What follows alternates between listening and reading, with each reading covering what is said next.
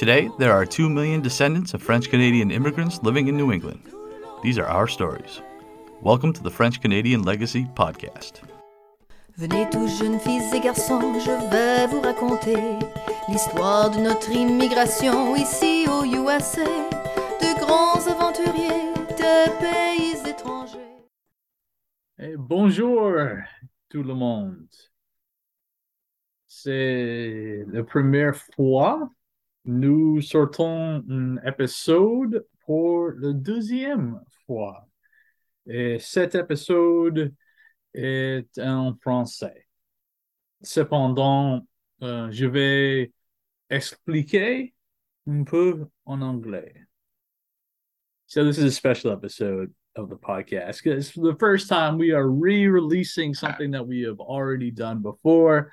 And I just kind of wanted to explain why. Obviously, this is Jesse here, and I had the privilege of being interviewed on Radio Canada out of Montreal, um, an interview that played in French. Because the reason I found out that it came out on Monday was because a friend of mine and former guest of this show, Jean Philippe Letoile, actually sent me a message to say that he was on his way to work today and heard my voice on the car, in the car on his way. So I thought that was pretty cool. So what we, I would like to do is for the people who are, might just be joining us for the very first time, having heard about the podcast through Radio Canada, I wanted to re-release the very first episode we ever did in French so that they can have kind of a little bit of background about what this podcast is about and who we are. So this is going to be a re release of the interview that I did with Jean Philippe Letoile.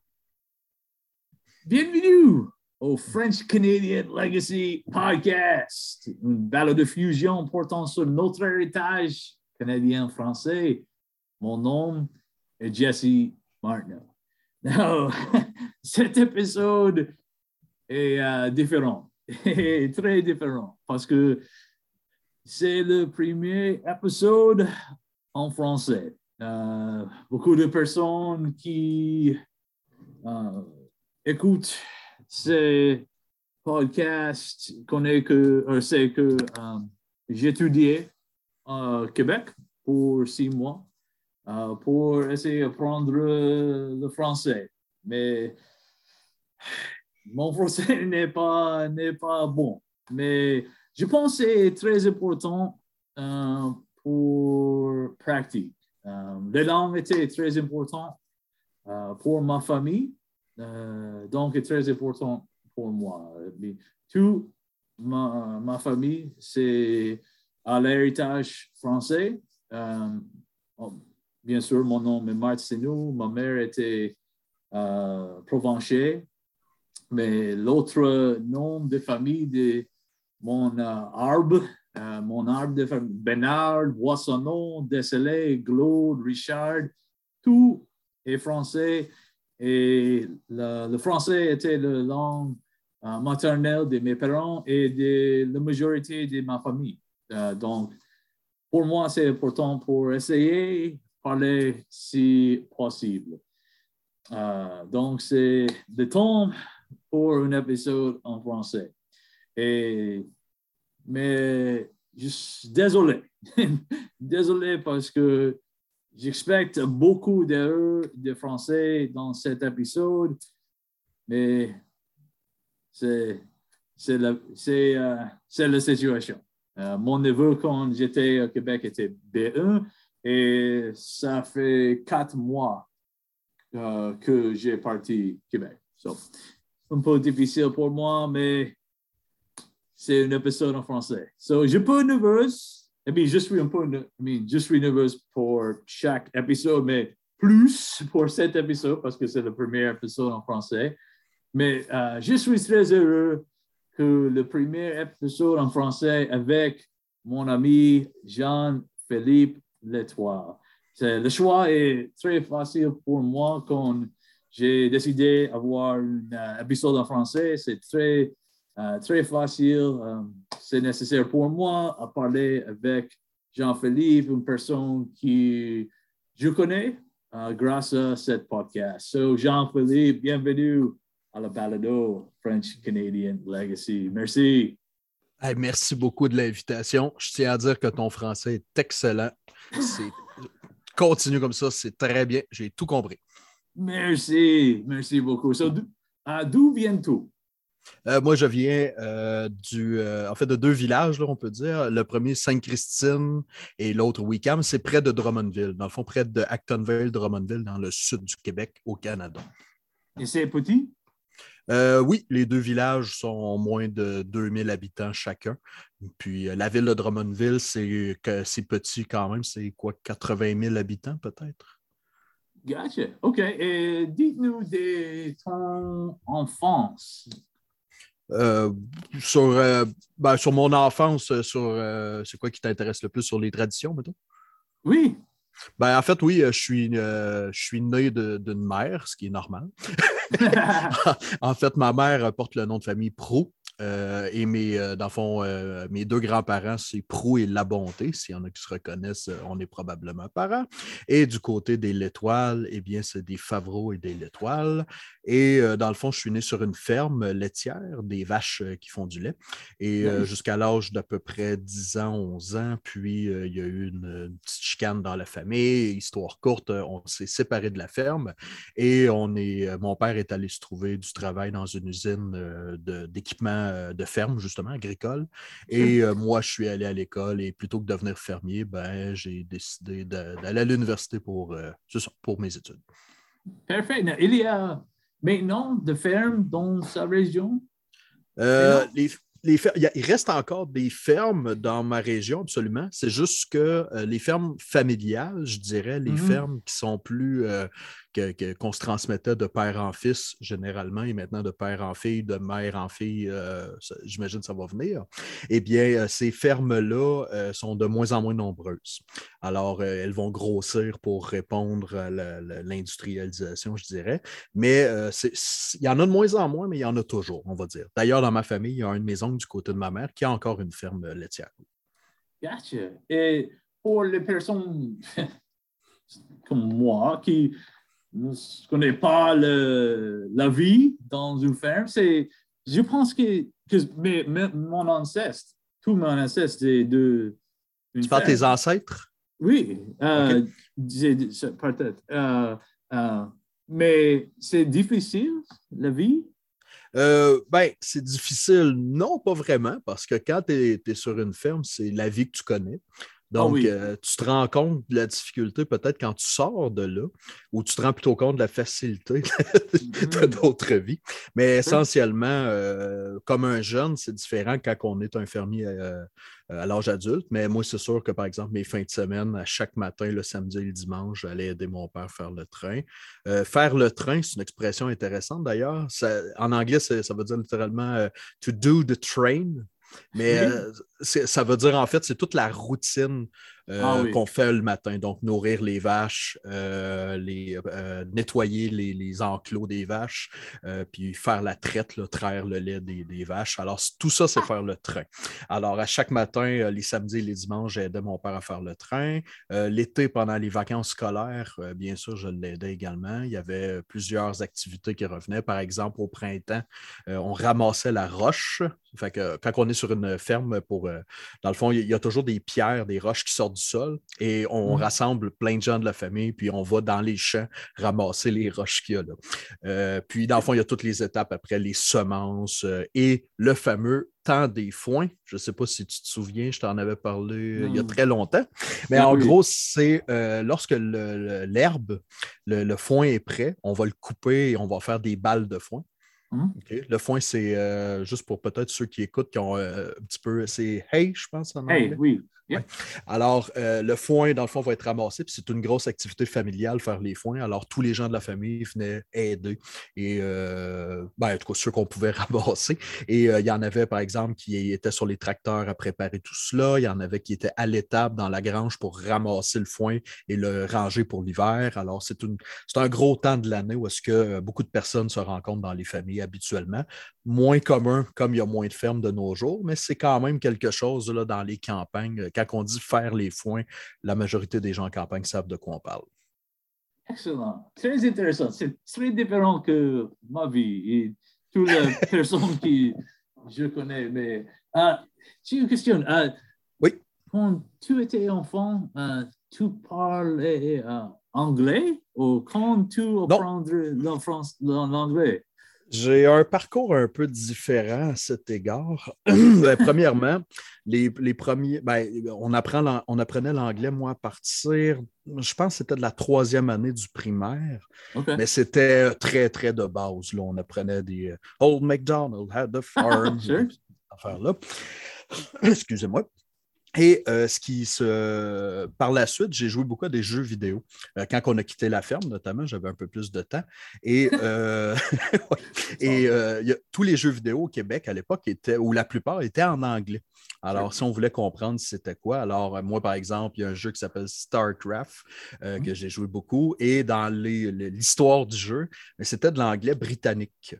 Alors, moi, j'ai beaucoup plus l'oreille, je ne sais pas, affectueuse à cet égard. Et plus tard, j'ai joué à des jeux vidéo en ligne et j'ai joué avec des Britanniques, des Anglais. Et c'est là que j'ai appris mon. Euh, j'ai un anglais un peu mélangé entre l'américain et le ah, britannique, euh, Oui, oui, pas différent. Alors, c'est comme ça que je l'ai appris euh, essentiellement. Et l'école, bien sûr, est venue affiner ma grammaire un peu. Oui, tes parents parlent anglais ou non? ironiquement, OK, ouais, ils vont peut-être pas être contents que je dise ça, mais pas très bien. Euh, mais mon grand-père maternel, le père de ma mère, parlait bien anglais parce qu'il oh était camionneur. Oui, il allait euh, dans l'Ouest canadien. Il, euh, ah, transportait des cercueils. Donc, des, pour ceux qui ont peut-être le cercueil, c'est des voyons, coffins.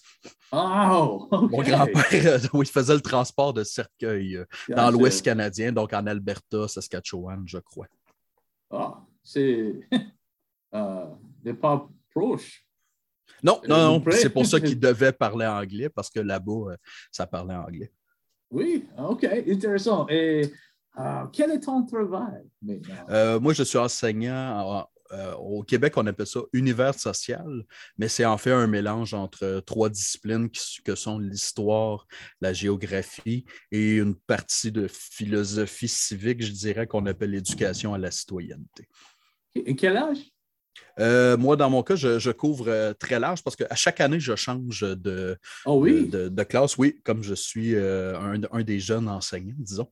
Mais j'ai des secondaires 1 qui vont avoir 12 ans et je peux aller jusqu'en secondaire 5 qui ont 16-17 euh, ans, même 18 dans certains cas. Now, uh, tes, étudiants, qui, tu, penses que la majorité de tes étudiants parlent anglais ou non? Euh, je crois que la majorité comprennent l'anglais. Mais je ne crois pas que la. Euh, je dirais peut-être que deux tiers sont capables de soutenir une conversation mm-hmm pas trop complexe, on va dire. Il y en a qui sont excellents, qui sont déjà bilingues, mais je dirais que c'est à peu près ces proportions-là à Drummondville, là, tout le monde. Gotcha. Now, tu enseignes euh, tes étudiants de la franco-américaine?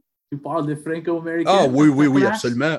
Moi, je suis très chanceux. Euh, comme je suis un, enseignant d'histoire, bien sûr, euh, je peux leur parler. Et euh, j'ai d'ailleurs, je plaide coupable, j'ai volé quelques extraits de ton podcast pour mes étudiants. Alors, oui, plusieurs de mes étudiants connaissent déjà Jesse Martino. Mais c'est pas, je leur explique l'histoire du Québec qui est aussi dramatique que votre histoire. je parle en Nouvelle-Angleterre, c'est-à-dire que autant vous, vous avez immigré dans des conditions de pauvreté, ben, la population du Québec était également dans ces conditions de pauvreté-là. Alors, je pense que cette histoire douloureuse-là, c'est quelque chose qu'on partage entre les deux communautés euh, canadiennes-françaises. Alors, euh, moi, bien sûr, c'est très facile de faire un lien entre les deux. Et je j'aime beaucoup euh, mettre l'accent là-dessus, comme je trouve ça fabuleux qu'il y ait encore un mouvement de préservation du français en Nouvelle-Angleterre pourquoi ne pas rendre l'utile à la guerre? sure. Now, c'est quand tu parles de tes étudiants, c'est la première, première fois, c'est un nouveau sujet pour tes étudiants, le sujet des Franco-Américains? Je dirais que c'est euh, un sujet qui était connu par les plus vieux que moi. C'est-à-dire que euh, la génération de mes grands-parents, par exemple, avaient tous des cousins, cousines qui avaient déménagé aux États-Unis.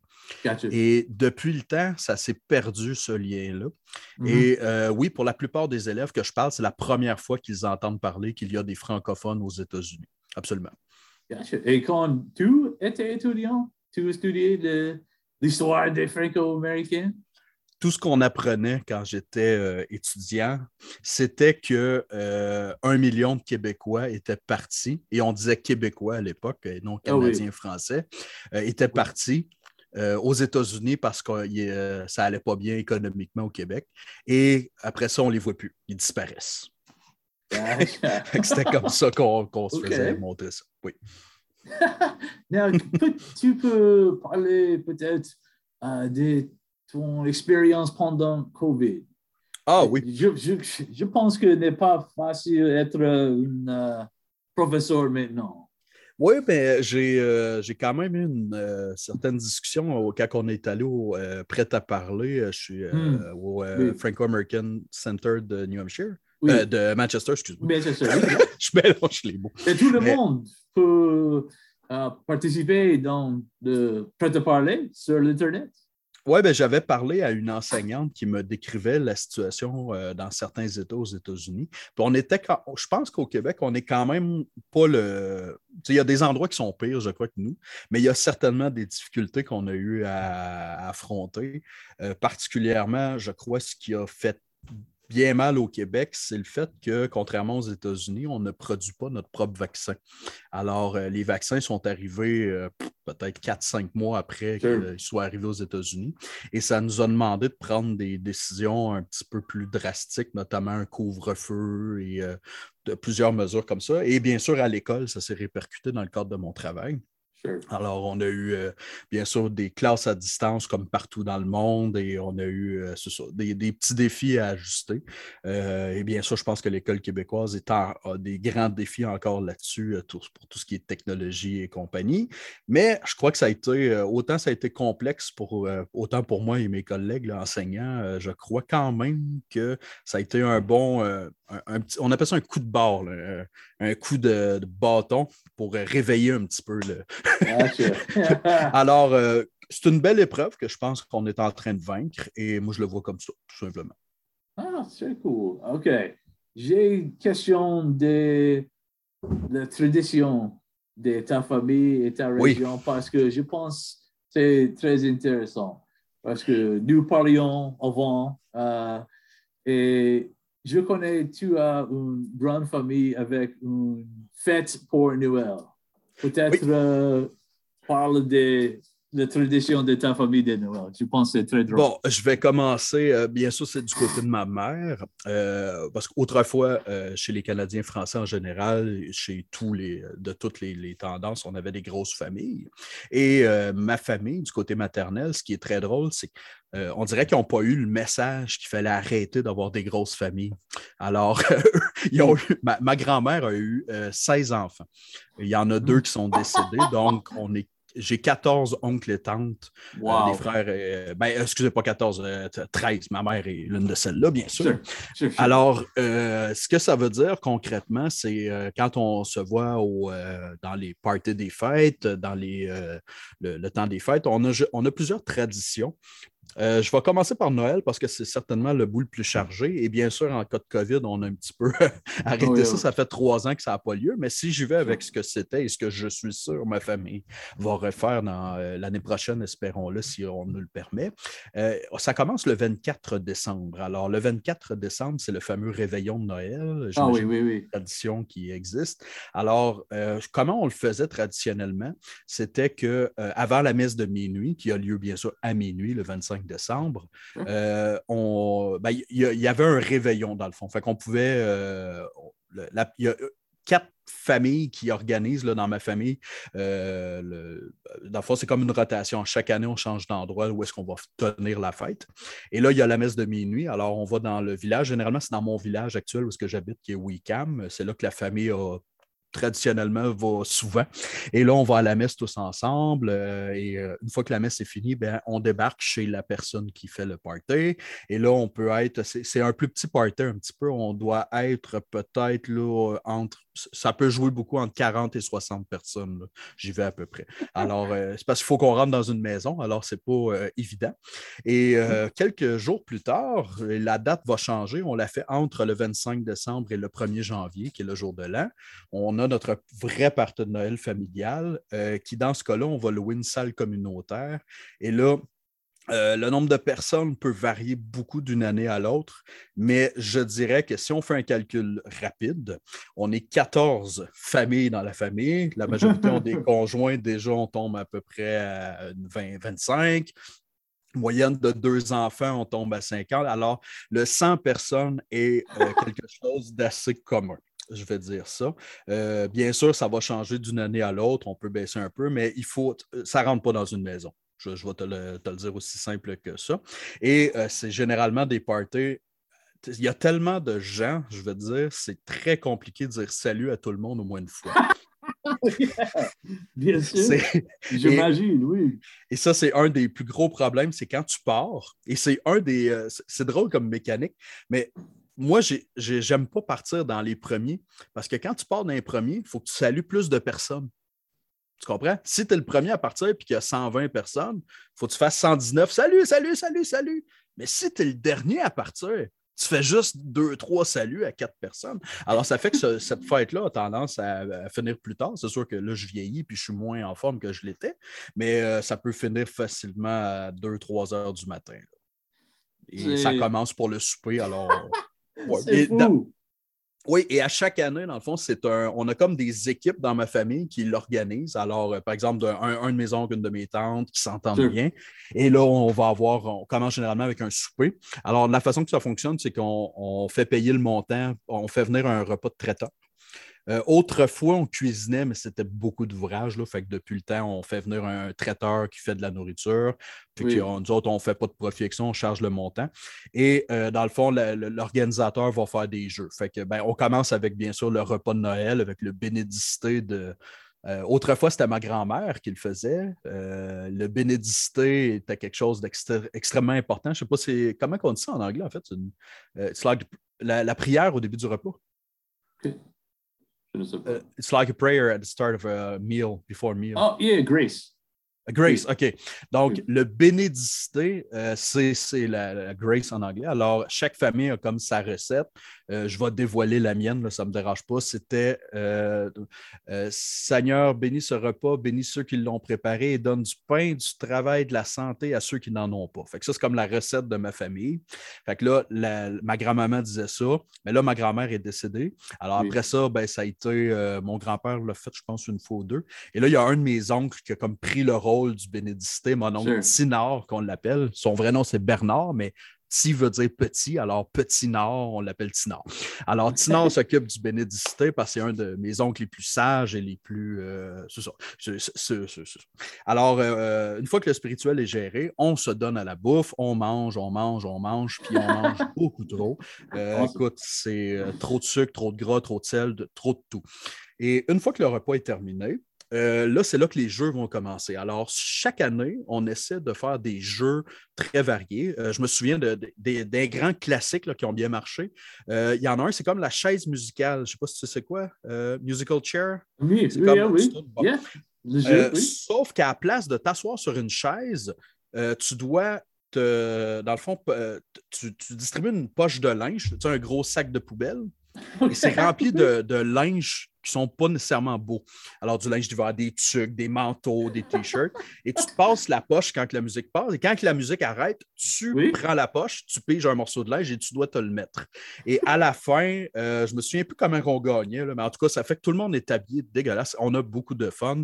Euh, il y a des concours comme, euh, c'était quoi, le, faire, planter un clou dans une bûche de bois en faisant fort avec un coup de marteau. Ma grand-mère était hallucinante là-dessus. C'était drôle de voir une, ma grand-mère qui n'est pas très corpulente, mais qui était assez acharnée sur le pauvre clou. Alors, il y a plein de jeux comme ça que, à chaque année, puis c'est un peu les recettes. on fait Ah oui, ma tante Sylvie, elle a fait des jeux de main, on va avoir du fun cette année.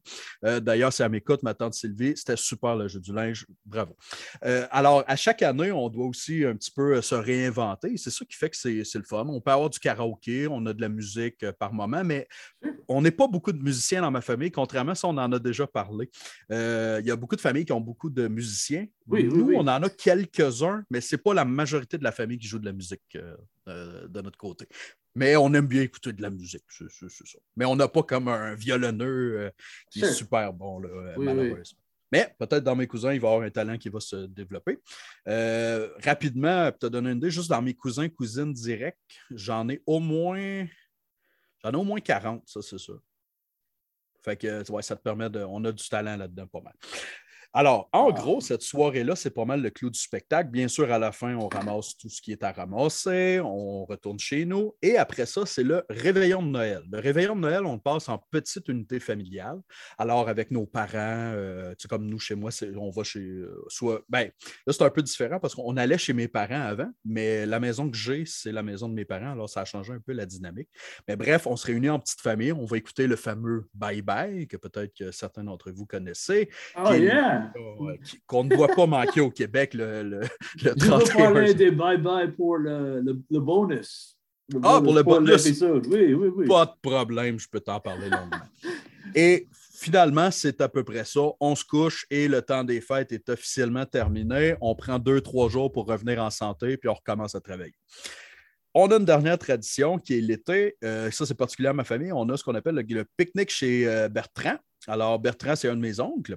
Et euh, on s'en va dans son village qui s'appelle L'Avenir, qui est juste à côté de Wickham. Et euh, dans le fond, toute la famille va là et on fait un pique-nique estival. Euh, c'est au mois de juin, non, juillet, excusez-moi. Et en gros, toute la famille se réunit là. On doit être une centaine, ben, peut-être moins qu'une centaine. C'est pas tout le monde qui vient, mais on a beaucoup de fun. on peut jouer au baseball, soccer, puis c'est ça. Opportunité de se voir. Alors, c'est le tour de mes traditions. Je ne sais pas si ça a couvert ce que tu t'attendais. très, très, très intéressant. C'est très différent que, ma tradition pour la saison.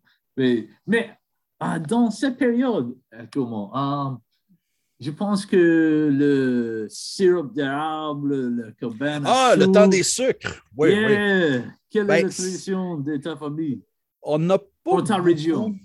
Ben, euh, j'en ai quand j'étais petit un mais c'est que ça dépend, mais gros, des familles. Il faut avoir une euh, cabane à sucre pour et quand j'étais petit sur la ferme, on en avait une tout petite. Et j'ai quelques souvenirs, étant très jeune, de mon père, qu'on avait un vieux, vieux poêle à bois euh, à l'ancienne. Et euh, on allait à cabane à sucre. Mais la cabane à sucre, écoute, c'était des planches que le vent passait au travers. On avait froid. C'était terrible. Mais on était capable, avec une coupe d'heure d'ouvrage, on avait deux, trois gallons de sirop, puis on était content. Puis il était pas particulièrement bon. Il y avait plein de grumeaux de sucre un peu trop, mais c'était notre sirop. Alors, j'ai ces souvenirs-là. Mais honnêtement, dans ma famille, on n'a pas, par exemple, une tradition très forte autour du, temps des sucres. Euh, sinon que mon père a des amis qui ont une érablière et dans les premières années où est-ce que son ami a acheté l'érablière, on allait beaucoup l'aider. Alors, je me souviens qu'on était allé là, puis là, moi, j'étais comme Ouais, du sirop d'érable, on va enfin. Euh, mais euh, finalement, le sirop d'érable moderne, c'est plus comme dans le temps. C'est-à-dire que euh, moi, dans mon temps, euh, tu faisais un trou dans l'arbre, tu mettais une chaudière en métal après et un, mhm. petit bec là, pour que ça coule. Euh, aujourd'hui, ce sont des tuyaux avec des pompes qu'on met dans les érables. Alors, moi, j'étais comme Oh, c'est devenu plus. Alors, c'est ça. Ça a été comme un retour à la réalité pour moi, mais c'est comme ça que les érablières fonctionnent aujourd'hui. That's awesome. Very, very cool. Mais on va quand même à la cabane à sucre, ne t'en faites pas. Euh, après le temps des sucres, là, on y va une ou deux fois juste pour dire que c'est une tradition, mais en réalité, on veut juste sure. le sucre. yeah. Trop, trop, uh, trop travail. Trop. yeah. Mais, yeah, je comprends. Mais un autre, un autre événement que je peux, je veux parler, c'est la tradition uh, pour euh, la fête nationale. Parce que ah, je, connais, je sais que tu as une tradition. C'est vrai, je l'ai oublié, celle-là, je l'ai oublié, excuse-moi. Oui, alors la fête nationale des Québécois, c'est le 24 juin, pour ceux qui ne le savent pas, l'ancienne Saint-Jean-Baptiste qui était célébrée, c'était une fête qui était beaucoup célébrée chez les Canadiens français globalement. Et euh, je ne sais pas si elle est encore aux États-Unis. Tu m'avais dit, je pense, à Lowell qu'elle était. Ben, aux États-Unis, la Saint-Jean-Baptiste a encore oui. fêté, hein, je crois. Ouais. Alors, la différence, c'est que ça a changé de forme. Et euh, nous, comment ça va prendre forme partout au Québec? Ben, il y a des grands rassemblements. Premièrement, le premier va être à Québec et le second à Montréal. Mm-hmm. Euh, c'est ce qu'on appelle la fête nationale. Euh, dans les villages, il y a aussi une organisation. Alors, chaque village peut mais je ne sais pas s'ils le font tous, là, mais comme moi, dans mon village à Wickham, ils le font. Euh, on fait un feu de joie. Alors, c'est un immense feu. Euh, en anglais, ce serait bonfire. Bonfire, yeah. Alors, on appelle ça un feu de joie. Alors, c'est immense. On met euh, beaucoup de bois là-dedans. Et bien sûr, à la fin, des feux d'artifice comme aux États-Unis lors du, de votre fête. Et ben, sauf certainement un peu plus, un peu moins peut-être garni. Mais il reste que moi, ce que j'adorais dans notre famille, on allait souvent chez ma tante qui reste juste au coin d'où est-ce qu'ils font les feux d'artifice dans le village. Alors, on avait une place pas trop chère où est-ce qu'on pouvait aller s'asseoir et là, toute la famille était là. Euh, on n'y allait pas tous les ans, mais euh, quand on y allait, c'était tout le fun parce que tu rencontres de la famille que tu n'avais pas vue depuis longtemps. Puis là, tu parles, puis en même temps, tu as des feux d'artifice partout. C'est une belle petite soirée. Puis en même temps, ben, il y a. Euh, cette fête-là a une certaine place, peut-être pas chez tous les Québécois, mais tu sais, il y avait un monsieur qui m'avait déjà dit sais, la, fête de la Saint-Jean-Baptiste, c'est une autre année que la nation canadienne française existe encore. Alors, euh, moi, j'avais toujours. Ouais, c'est-à-dire que pour ce monsieur-là, dans la mouvance de la survivance, il était un peu dans cette, euh, cette idéologie-là. Mais j'avais trouvé ça comique, par exemple, de dire bon, ben peut-être qu'à la place de dire ça fait une année de plus qu'on existe, on pourrait dire ça doit être une année merveilleuse de plus qu'on développe. Alors, il faut juste le changer. Alors, cette fête-là, je ne sais pas, elle a de quoi de spécial pour tout le monde, mais on ne sait pas exactement pourquoi. Et, mais tu as la chanson pour... Ah oui, il y a des. Ben, généralement, la transition de chansons euh, indépendantistes qui, euh, qui surgit. Euh, c'est drôle. Sans que ma famille soit très dans la politique, je dirais, comme beaucoup de familles, il reste que la famille de par la position que mon grand-père tenait, a une certaine opinion. Ah ah, mais mais tu sais, ça reste que c'est pas euh, aussi clair que je ne pourrais pas dire tout le monde est comme ça, tout le monde est comme ça, on a ah chacun nos, petites positions. Mais euh, au Québec, globalement, ce que je peux te dire à Drummondville, par exemple, c'est que la fête de la Saint-Jean-Baptiste, euh, il faut il faut quand même planifier ton déplacement parce qu'il y a beaucoup de monde dans les rues.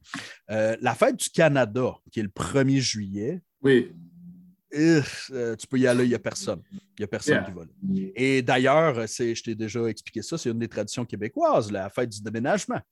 Yeah, oui, quand j'étais au Québec, c'est beaucoup, tout, tout, le monde.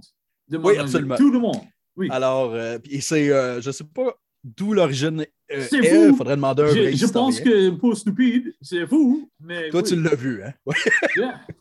Mais effectivement, c'est euh, parce que les baux, euh, les bails, ben, les baux, c'est dans le fond les contrats de location d'appartements euh, mm-hmm. se terminent cette date-là. On l'a mis cette date-là.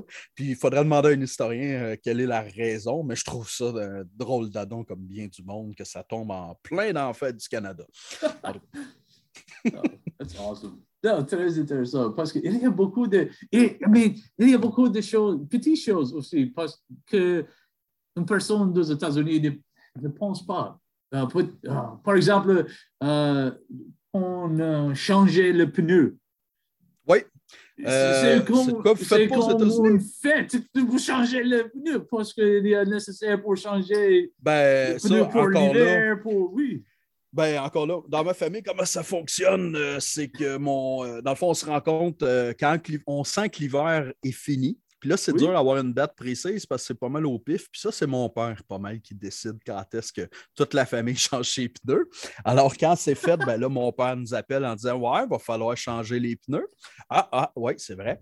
Et avant, on gardait nos pneus d'hiver et d'été, parce que pour ceux qui ne connaissent pas les conditions hivernales qu'il y a dans le nord de l'Amérique, essentiellement, euh, si vous avez. Euh, ben, aux États-Unis, es-tu obligé d'avoir des pneus d'hiver?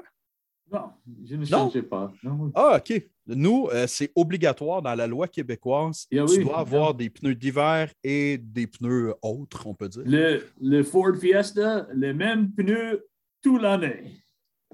Euh, OK, ici, ça ne serait pas très recommandable. Oh, yeah, oui. n'est pas sûr, mais. non, non, non. Mais, oui. Ça ne serait pas légal. Il y a un petit logo sur les pneus, un genre de flocon de neige. Et si le policier ne voit pas ce logo-là, ils peuvent te donner une contravention. Alors, en gros, euh, quand ça arrive, le, changement, généralement, c'est autour de Pâques, donc euh, fin mars, début avril. Là, on se réunit toute la famille, puis là, bon, on a quatre autos, on change les pneus. Alors, tous les pneus sont entreposés dans la maison familiale où est-ce qu'il y a de l'espace. Et là, c'est chez nous. Alors, euh, chez moi, j'ai plusieurs paires de pneus de la famille. Et là, on se réunit, on fait les changements d'huile en même temps. Tu sais quoi? Vider l'huile de l'auto et en mettre le. Euh, ce serait oil change en anglais? Oh oui, oui, oui, oui. Bon, on, fait ça sur toutes les autos en même temps aussi. Alors, euh, c'est la tradition et euh, on mange un bon repas. Pendant, généralement, comment ça fonctionne, je ne suis pas très euh, friand des rôles genrés, mais je dirais les hommes, généralement, vont changer les pneus et l'huile, pendant que mesdames font un bon repas après ça pour nous réchauffer parce qu'il ne fait pas souvent très chaud. C'est du froid du printemps. Et tu vois deux fils, oui? Oui, j'ai deux fils, un de 5 ans et un de 2 De quel âge euh, le fils apprendre à changer le pneu? Euh, en fait, euh, l'année dernière, mon plus vieux nous a aidés, fait qu'on pourrait dire 4 ans. Mais, ouais, il, il tournait les vis, il tenait les vis. Alors, ça restait quand même des tâches menues. Mais lui, c'est lui qui voulait nous aider. En fait, il n'y a pas d'âge. C'est quand les enfants viennent nous voir et nous disent Je veux t'aider. Et l'on fait OK, tu veux nous aider, viens avec nous. Alors, c'est comme ça que ça fonctionne. That's so cool. Well, c'est très. Le, le c'est différent. Et je, je prends que la différence est plus grande que j'ai pensé avant. J'habite à ben, Québec. Ouais, ben encore là, comme je t'ai. Euh, Québec est une ville, hein, et le, le Québec. Oh, yeah, oui, bien sûr, bien sûr. Tu n'as pas été exposé, je crois, beaucoup à cette culture-là. Mais tu sais, la culture des campagnes québécoises est relativement uniforme, euh, je crois, partout au Québec. C'est-à-dire que si on va, par exemple, au lac Saint-Jean ou en Gaspésie oh, ou dans le sud du Québec, il y a des variantes, mais il reste que le, je, crois que c'est. Puis même chez les Acadiens, en fait, j'ai des amis acadiens qui m'ont partagé qui faisaient pas mal les mêmes choses pour des changements de pneus, en fait. mais tu es, oui, bien sûr, tu es correct. Euh, J'habitais euh, dans euh, secteur, un quartier avec beaucoup de touristes. Mm. C'est très différent que une ferme de. oui, oui, oui, bien sûr. Et tu sais, c'est probablement différent aussi de ce que tes ancêtres euh, qui étaient au Québec ont vécu sur leur ferme, bien sûr. Sure. Very, very fun. Cette conversation est très, très fun, très intéressant. Ah, mais j'ai une question très importante. Ah oui, donc. Comment tu ah, trouver le balado Oh, J'adore raconter cette histoire. Alors, oui, parce que Jesse est un peu impliqué en même temps. Alors, euh, c'est un peu comique. Alors, euh, premièrement, je cherchais tout simplement sur Spotify euh, de la musique. J'écrivais en anglais parce que je cherchais de quoi que j'avais jamais écouté. Traditional French Canadian Music. Et là, je tape ça parce que je, venais de découvrir Spotify. J'étais comme, ah, de la musique, wow.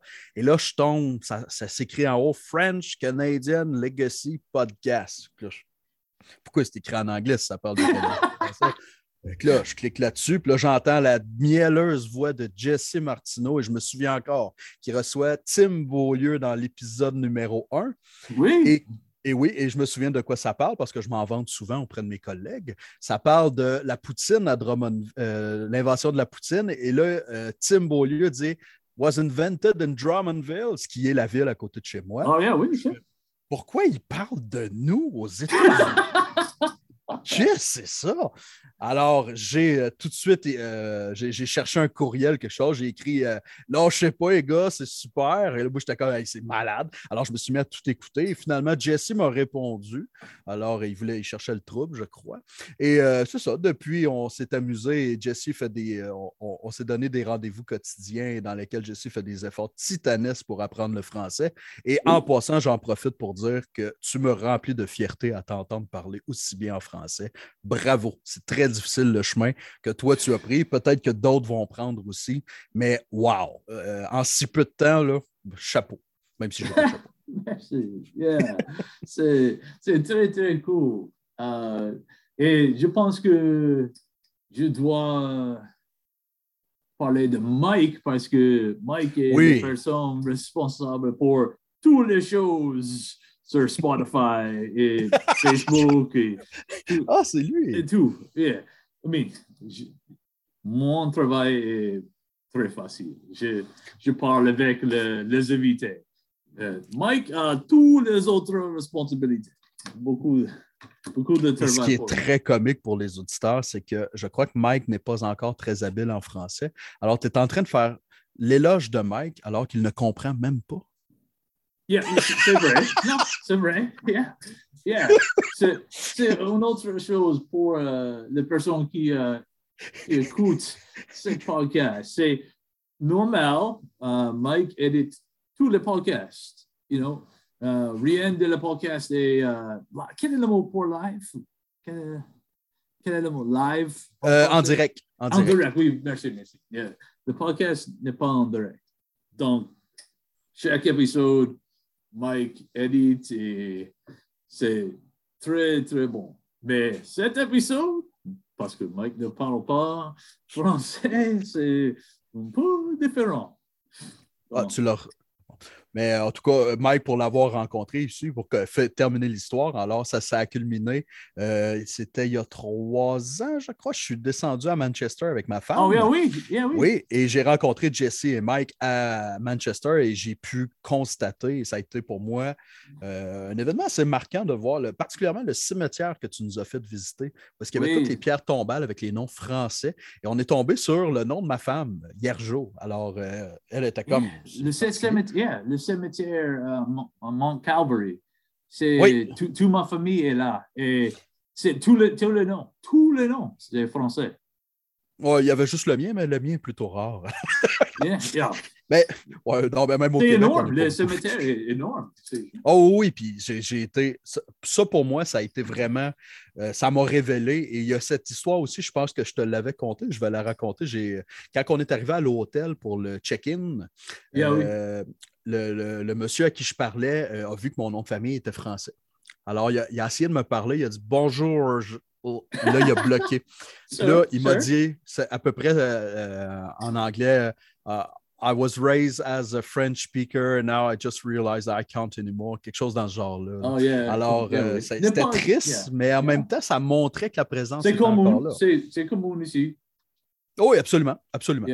Et, euh, mais je pense que c'est cette prise de conscience-là. Puis je, veux dire, juste le fait qu'on célèbre la culture française et qu'on a un souvenir qu'elle existe, ben, elle existe. C'est tout ce Ah oui, ah, bien sûr.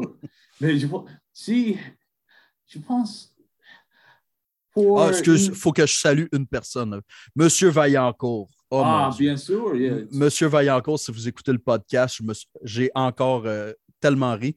Euh, je vous pourrais raconter l'histoire. On s'en va chez Vachon. Hein, chez Vachon, oui. Pour, euh, Petit restaurant. oui. Alors, je demande à ma femme, parce que euh, je parle en, bien sûr, là, je me force un peu, mais quand je parle en joual, je ne dis pas du lait, je dis du lait. Alors, c'est comme entre les deux. Et là, M. Vaillancourt, je demande à ma femme, en fait, Julie, tu peux-tu me donner le lait, s'il te plaît? je voulais du lait pour mon café. Puis là, à comment, M. Vaillancourt se tourne, il fait T'as dit du lait? Right. Oui. T'as pas dit du lait? Non, j'ai dit du lait. Là, j'ai pas entendu ça depuis 10 ans. Je me souviens plus combien d'années. Alors, euh, oui, M. Vaillancourt, j'ai bien aimé. très heureux, très heureux avec ta femme. Oui. Oh oui. Absolument. pas juste ça, les gens, les Québécois à qui on a raconté ça étaient très étonnés, très, très étonnés de cela. Je, pense, que c'est une histoire qu'on aurait été à connaître. Je pense que le même, mais le même le même euh, jour, dès le déjeuner euh, chez Vachon. Oui. Avec euh, Henri Vaillancourt et John Toussaint. Oui. Je pense sept jours. Pour le souper, nous, je, je, pense. Restaurant mexicain qu'on est. Oui, c'est un restaurant mexicain. Oui, oui, oui parce que ma femme ne veut. Visite, euh, visite aux États-Unis et. Oui, ben c'est parce, parce, que ma femme a des, ne pouvait pas manger n'importe quoi. Elle a des allergies. Ben, pas des allergies, elle a une maladie alimentaire, en fait. Fait qu'on n'avait pas beaucoup de choix. Mais oui, et je me souviens aussi de la librairie de monsieur. Euh, celui qui faisait une radio. Oh, yes, le, le roux orange, oui. Le Monsieur Lacerte, oui, Monsieur Lacerte. Oui. Oh mon Dieu, qu'on a eu du fun avec Monsieur Lacerte. Si vous nous écoutez, rebonjour Monsieur Lacerte. Vous nous manquez. Oui, yeah. Non, c'est. I mean, il est une légende franco-américaine oh. ici. Puis, on voit qu'il y a l'attitude canadienne-française, c'est-à-dire une personnalité unique et intéressante. Absolument. Yeah, OK. Très, très, c'est très fort, mais j'ai une question finale, je pense. Ah oui, fort. Ça, ça okay. va faire mal. Non, j'ai. Non, la majorité de la conversation, je n'écris pas parce que c'est une conversation. Mais oh, j'ai écrit une question parce que mon but, oh. mon but en général, euh, c'est et autre personne comme Mike et Tibolio que tu penses, Melody, Daniel Moreau, Tim Saint-Pierre, Patrick Lacroix, Luc Trépanier, toi-même, euh, beaucoup de personnes. Le but est de reconnecter euh, les franco-américains et nos cousines du Québec. Et en général, que tu penses que personne comme, comme moi, euh, que tu penses que nous devrons faire? Je pense que premièrement, la première chose, il, va falloir qu'on règle une question, je crois, qui est la question de la langue. Est-ce que la langue fait la culture? Et je crois qu'il n'y a malheureusement pas une réponse nuancée à cela. Ça va être soit oui, soit non. Et si on n'a pas réglé cette question-là, je crois que ça va être difficile de se connecter. Autant soit d'un côté, comme au Québec, nous, on croit de façon euh, claire que oui. Euh, mm. la, les lois québécoises ont été prises de la sorte, puis aux États-Unis, ça a été non. Et je comprends la raison, c'est-à-dire que euh, ça serait peu pratique d'apprendre le français dans un endroit où personne ne parle français réellement. Alors, peut-être qu'une position mitoyenne, et là, j'ouvre les pistes de solutions, ça pourrait être, par exemple, euh, comment je dirais, le, fait d'apprendre à écrire et lire, mais peut-être pas parler. Mm-hmm. il, y a, certainement du travail à faire. Il va falloir des personnes plus intelligentes que moi pour, euh, pour régler ça. Mais je pense que si on n'est pas. Euh, va, va, falloir en fait faire un choix. Et je crois qu'il faut que ce choix-là soit fait des deux côtés et qu'on s'entende là-dessus. Si on n'est pas capable de s'entendre là-dessus, malheureusement, je crois que les cultures vont juste éclater. Et on est à une époque où on aurait tout avantage à s'allier plutôt que de se diviser. Comme le nombre de francophones est de moins en moins élevé pour, euh, au Canada. On l'a vu euh, un peu partout, notre poids démographique descend. Mais en même temps, aux États-Unis, il y a un intérêt grandissant pour la culture euh, canadienne-française. Alors, si on est capable de rallier tout ce monde-là, on vient peut-être de créer un bloc intéressant démographique en Amérique du Nord à considérer. Le deuxième aspect, c'est que euh, les traditionnelles limites de pays qui étaient inexistantes euh, lorsque les immigrants américains sont arrivés, euh, ben, les immigrants canadiens-français sont arrivés aux États-Unis parce que la frontière, c'était pas vraiment une frontière à l'époque. Ça a beaucoup changé à la suite, j'ai l'impression, de la Deuxième Guerre mondiale puis de, l'époque de, légalisation qui en a suivi. Ben, c'est un peu normal, à un moment donné, il faut que tu contrôles tes frontières. Ben, le monde devient de plus en plus changeant à cet effet-là. C'est que les frontières sont plus, de plus en plus faciles à traverser. Bon, peut-être pas en temps de COVID, mais avec Internet, avec les différents moyens de communication, on peut se rencontrer. Alors, moi, je pense que vu ce changement-là, il y a des très bonnes chances qu'on soit euh, de plus en plus en contact les uns avec les autres. Alors, on additionne tout ça. Qu'est-ce qu'on peut faire concrètement? Ben, euh, participer à des événements sur Internet si on ne peut pas se déplacer. Euh, peut-être euh, commencer des initiatives si vous, s'il y a des gens qui voient, par exemple, moi, j'aimerais ça faire la promotion du français en faisant une fête de la Saint-Jean-Baptiste, mettons, dans ma ville. Ben, on, peut peut-être s'entendre ensemble et mettre tout notre poids les uns les autres. Ça peut être des moyens financiers comme ça peut être des moyens de support. Alors, c'est ça. C'est, je pense, différents moyens comme ça, mais il va falloir s'organiser avant, euh, pseudo-organiser. Et euh, par la suite, je pense que les initiatives, on doit les, appuyer à 100% et on ne doit pas avoir peur de prendre des initiatives. Hein. Je pense qu'un trait de caractéristique principal des Canadiens français, c'est leur débrouillardise et c'est leur originalité. Alors, il euh, faut qu'on prouve que c'est vraiment dans notre, dans notre culture maintenant. Merci beaucoup, Jean-Philippe. Merci pour le, le, patience parce que je pense c'est très important. Je pense c'est très important euh, essayer de montrer que les Franco-Américains, euh, nous, I mean, je, je, veux, je veux parler français. Beaucoup de, de Franco-Américains. Euh, j'espère que parler français. C'est une bonne opportunité pour moi d'avoir une émission de podcast euh, en français. Merci pour la conversation, mon ami. Ben écoute, merci à toi qui fais ce podcast-là depuis des années. Euh, honnêtement, je ne saurais même pas qu'il y a des, des, francophones aux États-Unis ou des euh, aimants de la culture canadienne-française aux États-Unis si tu n'avais pas commencé ça. Et merci à Mike aussi qui t'a supporté pendant tout ce temps-là, autant support que euh, euh, psychologically supported, supportive. Mm-hmm. je ne sais pas comment. En tout cas, qui t'a enduré. Absolument. Hello, Mike, by the way. Bien sûr. Merci beaucoup, Jean-Philippe. Ça fait plaisir. Now our fathers look at us and sigh with despair to think that everything they love we simply do not share.